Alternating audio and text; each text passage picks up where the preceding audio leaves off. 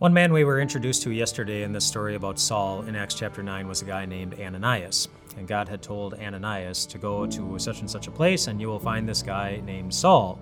And you're supposed to go and minister to him. And this is how Ananias responded. It said, "Lord," Ananias answered, "I have heard many reports about this man and all the harm he has done to your holy people in Jerusalem. And he has come here with authority from the chief priests to arrest all who call on your name." Uh, in other words, Ananias didn't know if it was such a great idea to reach out to Saul in, in the first place. And notice that God didn't ask him if he thought it was a good idea. He didn't ask Ananias why he should or should not reach out, reach out to Saul. So Ananias decided to answer that all on his own. And he said, "Haven't you heard about this guy? Don't you know the kind of pain that he's done?" Ananias looked at Saul in his mind, and he saw his the past pain that he had caused. He saw the future problems that uh, that he would cause for so many. I mean, he looked at he looked at Saul and saw the same thing that that it's so easy that it's so easy to feel and so easy to find when we look at people who are inflicting pain on the world or are even hurting us and our loved ones. No good reason to reach out to them, and no good reason to believe that even reaching out to them would do any good. And so Ananias, and all on his own, he decided to answer the why of why should I go reach out. He decided to answer the question that, did you notice, if you remember from a couple of days ago, Saul never answered. Jesus asked Saul on the road, he said, "Why are you persecuting me? Why are you doing this?" And did you notice that Saul never answered that question? So I want you to. Imagine that you're Saul on the road, and Jesus stops you and asks you the question, "Why are you doing this?" What would you say? One of the things I love about my youngest son is he's pretty consistent in his desire to tell the truth, no matter what the truth is. And so, like um, like like any son, sometimes my boy needs to be disciplined. Sometimes he doesn't do the things that he's supposed to do. And so sometimes when I take him into my office and I sit him down and I say, "Why did you treat your sister that way?" or "Why did you treat your brother that way?" on more than one occasion, he has just looked me in the eyes and he has said, "Because I felt like doing it."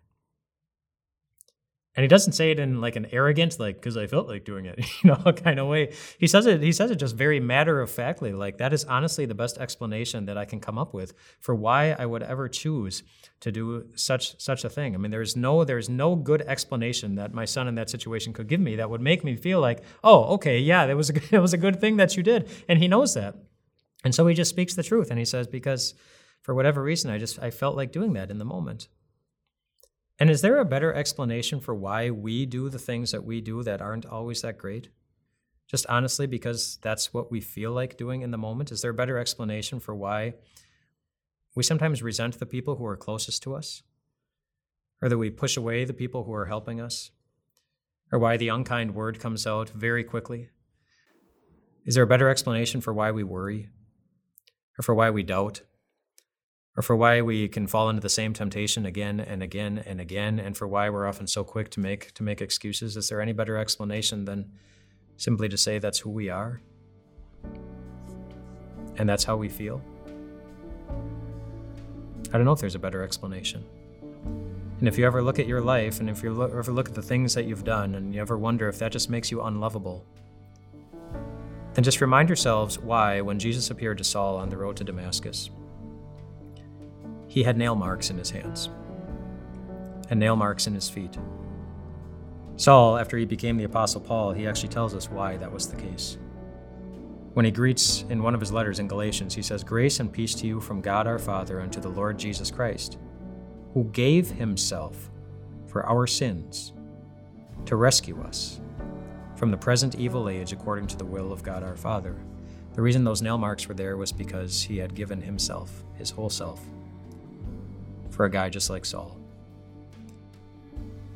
And he's done the same thing for you and for us all.